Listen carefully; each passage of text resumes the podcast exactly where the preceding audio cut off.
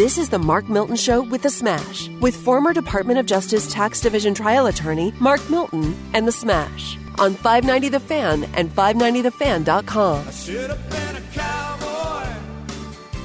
I should have learned to rope and ride. Well, welcome everybody six-shooter to the Mark Milton Show. And yeah, if anybody should have been a cowboy, it's this guy right here. Problem is, they didn't have a side saddle big enough for him, but he's a wonderful young man. For you, would you be in the side saddle? That would be a side. That'd be a side. It is the. Mark Milton Show. He's the St. Louis tax lawyer, STL taxlawyer.com, stltaxlawyer.com. And not only can he handle your taxes, legal associations that you might need help on for your particular situation, but the guy has got a killer talk show, and you're going to get into it right now. We got an ultra special guest right here. Absolutely. So obviously, this has been a a tough uh, week or so for the St. Louis region, really for the country. Um, and I thought it would be great if we could get uh, some perspective from somebody who's been through the thick of it. Uh, Mayor James Knowles from Ferguson, welcome to the program. Hi, Mark. Hey, thank you. Smash. Yeah, thank you so much. Hey, Mayor. How you doing today? I'm doing good. Doing very good. Good, good. Well, we appreciate you being here. Uh, I know it's probably been a, a tough week for you as mayor. Uh, obviously, your your term limited out. So, yes or Tuesday there was an election. Uh, so Ferguson is going to have a new mayor, uh, African American woman. woman, uh, first African American uh, mayor uh, or, or female mayor of Ferguson. Um, and so. Uh, you're you're on your way out, but obviously you're still you're still the mayor. You've had to, I'm sure, deal with everything that's been going on. So tell us what it's been like the the last week or so, trying to handle, you know, not only trying to allow people to peacefully protest, but also dealing with some of the looting, the you know, the, the more violent uh, issues going on. Sure. You know, it's uh, it's interesting. The moment anything happens in America today, it seems like they decide to call me and ask me when it comes to you know uh, police uh, community issues. They always want to re- reference Ferguson. I get a lot of national calls asking, you know, "What do you think about what this mayor did? What do you think about what they're doing up in Minneapolis?" And I always tell them, "I don't want to comment. keep my keep my community away from being affiliated with what's going on." But you know, as we see here, this this conversation about you know police community relations and um, and uh, use of force with law enforcement, you know, is a national conversation that uh, you know people all across the nation are wanting to to speak out about. And um, Saturday, when uh, uh, protests uh, started downtown and worked their way through the St. Louis metropolitan region and were planned to end up in Ferguson on Saturday night, as Ferguson being kind of like this mecca to the movement, so to speak. Um, we were prepared. We had officers on standby. We had uh, our officers who've been really working hard over the last six years, especially uh, on community engagement, um, training to de-escalate, and uh, uh, to you know continue these dialogues that we started during the protest in 2014. Uh, you know, they were ready. They were prepared. They went out.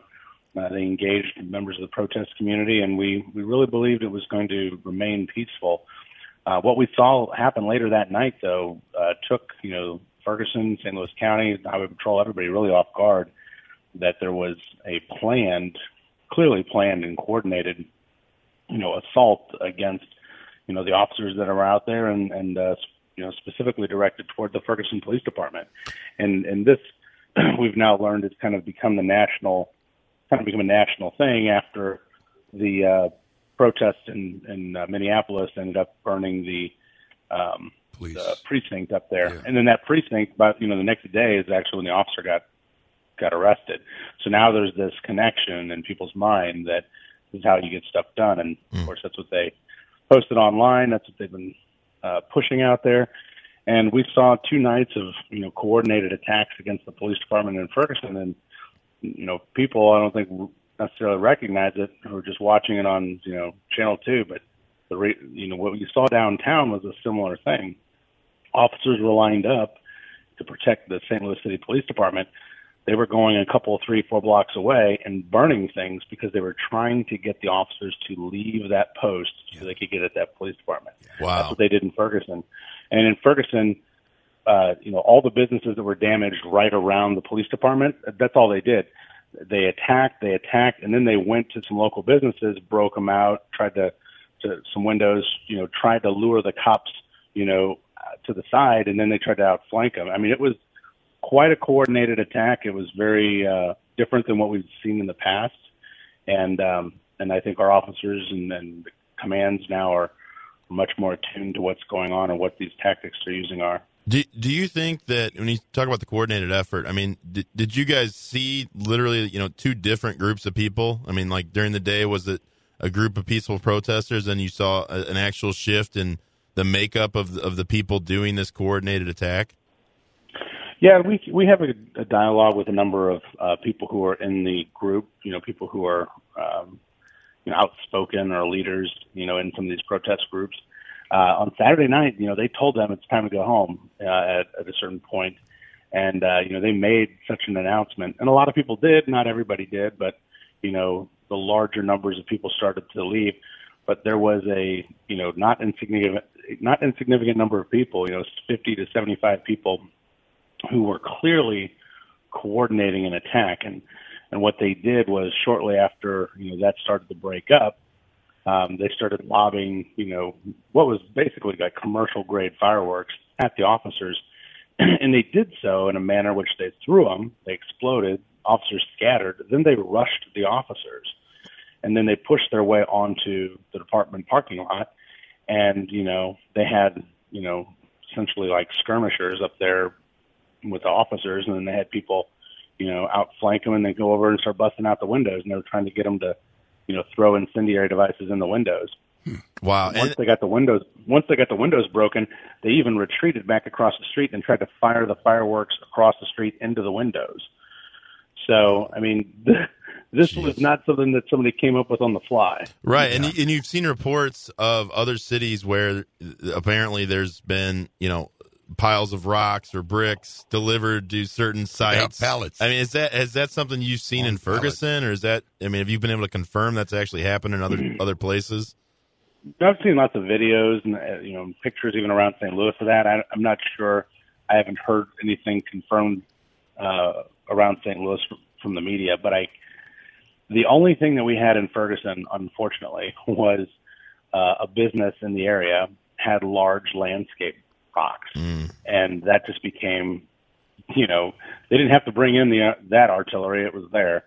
Um, but the, you know, they brought backpacks of, you know, we're talking like those mortar shells, you know, the big, the biggest mortar shells you're going to get up at the fireworks stands, you know. They actually had, uh, if you remember, like those giant boxes that shoots like you know 96 mortar shells, you know, that cost a couple, couple, three, four, five hundred bucks. They had one of those.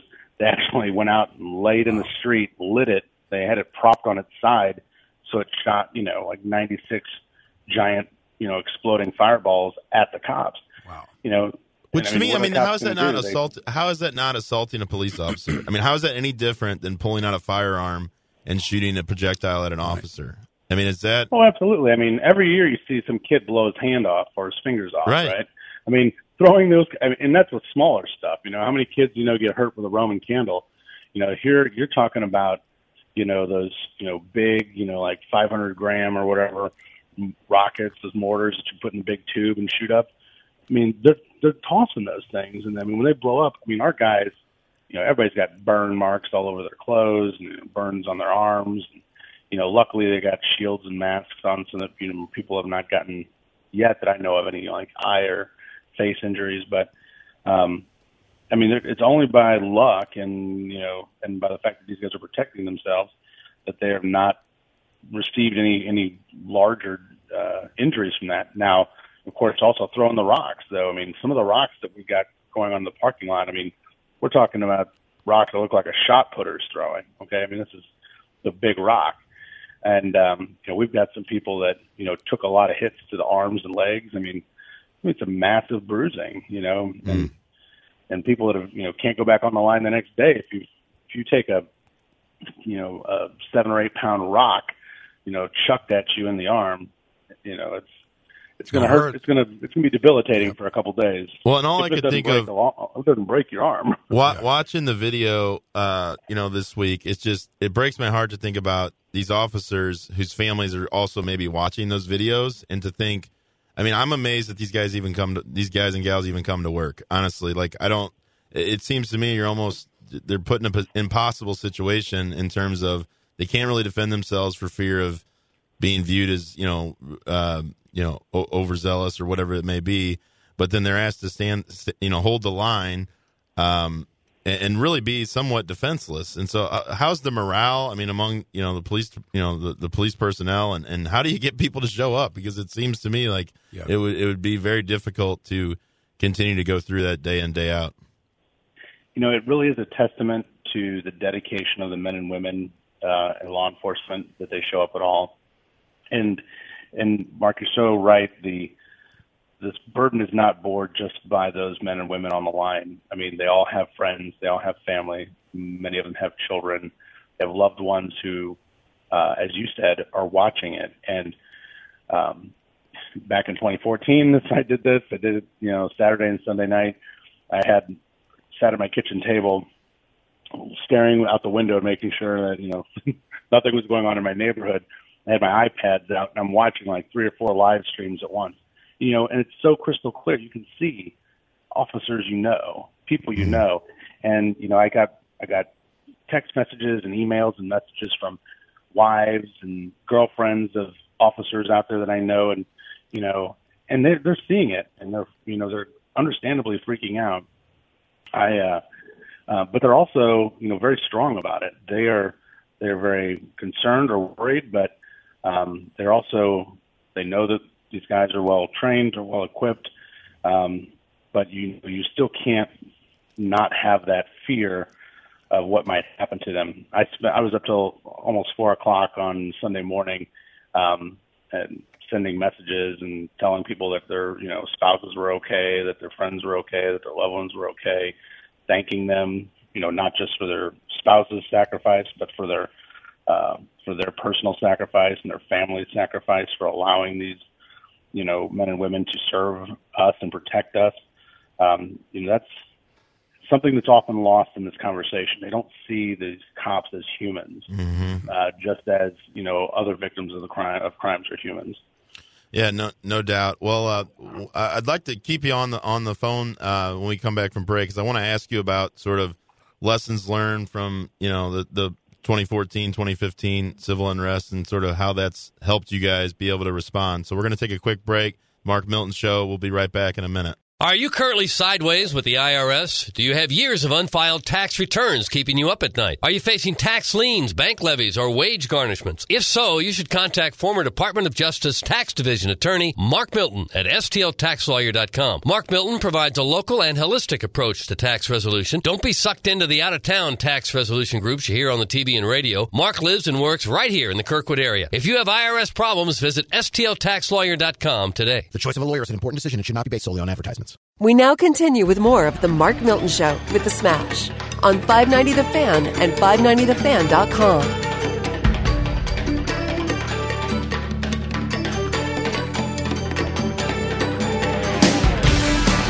It is the Mark Milton Show. Smash with you right here.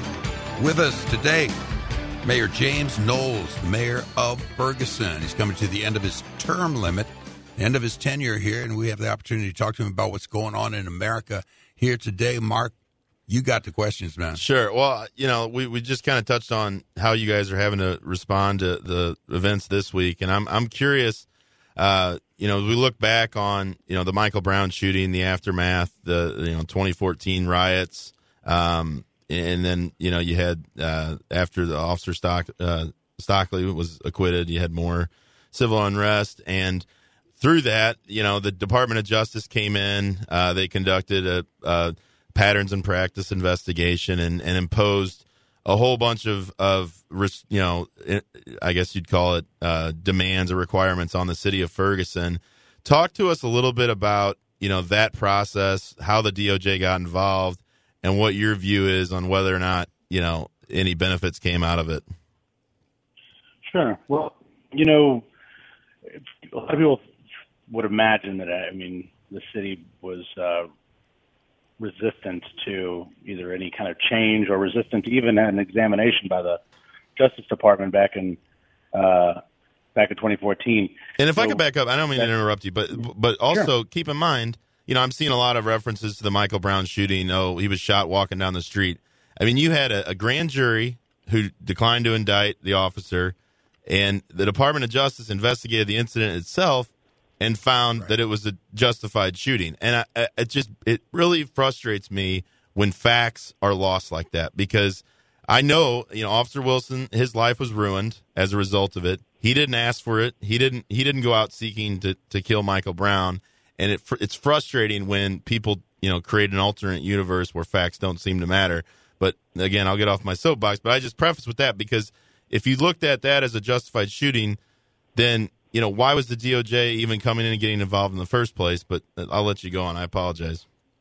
No, that's you know that's your that's an important point, and one of the frustrations I oftentimes have when people equate Minneapolis to Ferguson, when you see uh, you know an incident, you know on you know on video, it's clearly you know an issue where you know this officer um, you know excessively used force and ended up in you know uh, the death of this uh, this gentleman, you know all the uh, the absolute facts of of you know what that equates to under the law. You know, we'll find out. But you know, clearly, you know, I think that could have been a, certainly an unavoidable uh, incident, and you know, it's tragic, and it's very different, as you mentioned, than the incident that occurred in Ferguson, where you have a a uh, use of force that was ruled by the federal government under Obama, and you know, a grand jury of their peers you know that that was a a, a, a use of force that was justified, and you know going back to 2014 when when the federal government came and said that they were uh, going to look at our patterns and practices, we opened up the books for them. We didn't call the lawyers. We probably should have. I should have called you, Mark, back in 2014. You know, I didn't throw up the the gates and say you're not going to look at this, you're not going to look at that. We're not going to give you anything. We're going to fight you in court over every little you know, piece of information. We gave them the keys to the kingdom and said, you can have everything. We have nothing to hide. We've, you know, up until that point, uh, as far as lawsuits or complaints or anything else, I mean, our record was stellar as far as, you know, having had these kind of complaints or anything in the past. We have not. You know, we certainly uh, at that time weren't sure what the situation was with Darren Wilson and Michael Brown because that, that investigation wasn't complete but we didn't believe that there was anything to hide as far as a patterns and practice lawsuit. Since then, and I've been told this by the uh, former general counsel for the Ohio NAACP, he, he told me during that investigation, he said, I'm going to warn you, Mayor, something that you need to realize. The United States Department of Justice is the most political branch of our government. It always has, and it has does not matter who is the president. And I just couldn't imagine how that could be. You know, I figured justice was what it was, that it was not going to be a weapon against a city if we didn't do something that, that wasn't going to be something that could be held against us. But it certainly seemed that once they realized that they could not hang anything on Darren Wilson, that they were certainly focused on making sure that Ferguson looked as absolutely as bad as it could. And you know, that is not to say that we did not have you know things we needed to improve, or there are things that we, I think, uh, uh, maybe should have changed long before 2014. But uh, they weren't anything that you know it was not anything that we weren't willing to do, and we'd shown that starting the early days of the protest. We started changing things like we got rid of failure to appears in September of 2014, two years before the, the state legislature even acted to get rid of those you know, we started getting rid of um, some of the fines and fees that people were complaining were excessive. Fines and fees that, by the way, every city in, in Missouri was already also doing. Um, but we said, you know what, we're going to look at this and take a different viewpoint of it. After all of that, we still got saddled with a consent decree that costs us literally millions of dollars a year. And you know, when you have a city budget of 12 to 13 million dollars, it doesn't take a mathematician or a calculator to realize that is a lot of money that's not going to streets, services, uh, police salaries, police training, um, improving the lives of our citizens every day. Who it goes to are attorneys, some of them local, attorneys in Boston and you know, that we've hired to come here and, and watch over us every step of the way. Uh, it goes to lawsuits that are being funded um, by uh, outside groups through groups like the Arch City Defenders that continues not just with Ferguson, but hit every city Mm-hmm. with these lawsuits. Um, the most recent lawsuit that we just paid out on, you know, was had to do with um, some uh, fines that they they thought were uh, unjustified uh, under Missouri law. Many other cities had already had already uh, um, settled their lawsuits. Jennings settled it for four million dollars. I think we ended up paying three hundred thousand. Uh, but you know, Ferguson has a federal consent decree. Jennings just paid out four million dollars for their lawsuit. Uh, by the way, most of that money did not go to plaintiffs; it went to the Arch City Defenders. So the Arch City Defenders is banking this money, and they're funding that to go after cities and go after communities and go after police departments all across the St. Louis region. Yeah, and what's what's And- yeah, what's upsetting too is you know if you look at these patterns and practice investigations, I mean they've really got you bent over. I mean it, it, it's really almost impossible to to to fight it. I know you guys decided ultimately to agree to the consent decree um, because to fight something like that would literally cost probably in the tens of millions, I mean potentially in terms of you know litigating, and people just don't fight it. And so you've got the DOJ that comes in, and it, my view is if they went to any city in America, they're going to find deficiencies, and what they do is they just exploit them and basically make it so you know it seems like you can't fight it, and so you're just going to acquiesce and agree to the consent decree because it just you know makes financial sense to do so. Is that kind of what you experienced? Absolutely. You know, we we started the conversation with the DOJ after the report that we didn't intend to fight it in the sense that we agree that there are deficiencies.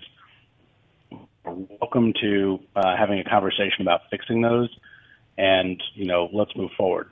We did. We started that conversation several months later in earnest. Um, you know, we talked about it for about six months, uh, and then they basically, you know, you know, the uh, term, but they basically held a gun to our head and said, "Now sign this, or we're going to sue you." And we said, "You know what? We're still working through this. We don't have a city manager. We don't have a permanent police chief. We are in disarray as a community because you know everybody been fired or quit or let go or retired. Um, we're still trying to get on our feet." And here we are as a community run by a city, you know a city manager form of government. We don't have a city manager. We've got acting people in place. No way of knowing if we could really agree to what's before us. And they said, sign it or we'll sue you. And we said, you know what? I think we need to talk. Well, they sued us. And then we ended up acquiescing because, you know, it became like you said, you know, our attorneys are like, look, this is going to cost you five to six million dollars to implement over the next five years or, you know, ten million dollars to fight it. And you still might have to spend the money to implement it. So, Wow. you know, you look at cities like in Arizona, uh, you know, uh, Maricopa County, LA, you know, Seattle. We're talking about cities that that literally negotiated with the DOJ for five, six years, some as long as ten years before they actually came to an agreement. They gave us six months. Yeah. And by the way, our consent decree is longer than the one they gave to Los Angeles after their riots, longer than the one they gave to Seattle after you know the battle in Seattle with the you know back in the early 2000s. All of this stuff, you know, they lumped on a town of 22,000 people because Darren Wilson didn't get indicted. Well, let me ask you this, Mayor Smash, with you here. Uh, I'm listening to this and I'm thinking back about, well, two days after the date that uh, Michael Brown uh, was killed, uh, we were supposed to have a big Smash Band party in the Ferguson Little Park right there, you know? And I'm just Yeah. wondering, uh, we lost that gig, of course, uh, now that the well, you're in your last days in your tenure as mayor. Is it possible we could get that gig back? That's what I'm just wondering. Have a farewell party for the mayor. Sure. I'll tell you what, we um, What, buddy? you know, we've always appreciated uh, Smash. You know, you you guys have come and played in our town. You know, you you might remember last time I saw you, uh, we were posing for a picture together at the Taste in Ferguson. Last time I Ah, remember that's seeing right. you. I forgot about that. That's Yeah. right.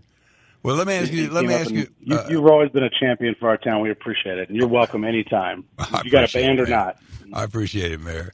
Let me ask you this, man. I'm listening to you over here, and I'm thinking, what an amazing story. How many pages do you think your book is going to be? Well, it started off as one. I think I'm up to like volume three now. So Volume mean, it- three, right up. it's going to be like an anthology, I think, by the time this is done. Wow. uh, you know, and, and this is something that I do want to to focus on at some point is to really try to put some of this down. I, I have a tremendous amount of documentation and notes Mhm. over the years, but you know, it really has been an evolving tale. You know, some people have written books after 2014, but in my experience, you know, started long before 2014 in, in city government, but 2014, not just the unrest, but the but the rebuilding after the unrest, um, and then now this on my way out the door. I mean, it's quite an evolving story, and there certainly is, uh, you know, a story to tell, and I, I hope to tell it someday. All right, Mayor. One last question. We've got about 30 seconds here. This is Mayor James Knowles from Ferguson. And, Mayor, we've talked about all the unrest and all that stuff, but in your eyes, in your experience, what quote unquote good has come out of uh, all that we've seen starting up in Ferguson, at least? Sure, I can tell you that there's a lot of people in the community who uh, have been very active for a long time. I mean, you know, a lot of people would have always thought that you know Ferguson was a community where people were engaged generally, um, that people felt included generally. Um, but what we learned in 2014 is that you know that was not totally the case, and that there were people who you know not just were not engaged, but wanted to be engaged and maybe felt like they couldn't or were disaffected. Um, since 2014, we've made a concerted effort to reach out uh, and, and really target those individuals and bring them into the community, into the conversation, into the fold. And um, I think what we've seen since then is a, a greater level of, of uh, civic activism, a greater level of civic engagement. And that's really what we want. You know, we want everyone in the community to feel like that they're part of the community, uh, not just to be able to go hang out at the, the festivals and listen to great bands like the Smash Band, but to come Okay. out and engage with their, their Yeah. civic leaders, to engage with their law enforcement. And I think we're there now. Well, Mayor James Knowles, we appreciate you taking the time to be on the Mark Milton Show. And I can say this for a whole lot, a lot, a lot, a lot, a lot of people. Thank you for your time as mayor of Ferguson, my man. Absolutely. Thank you, Mr. Mayor. Oh, thank you guys. Thank you very much. All right, All we'll right. talk to you later. It is the Mark Milton Show. We'll be back. Uno momento, por favor, international audience.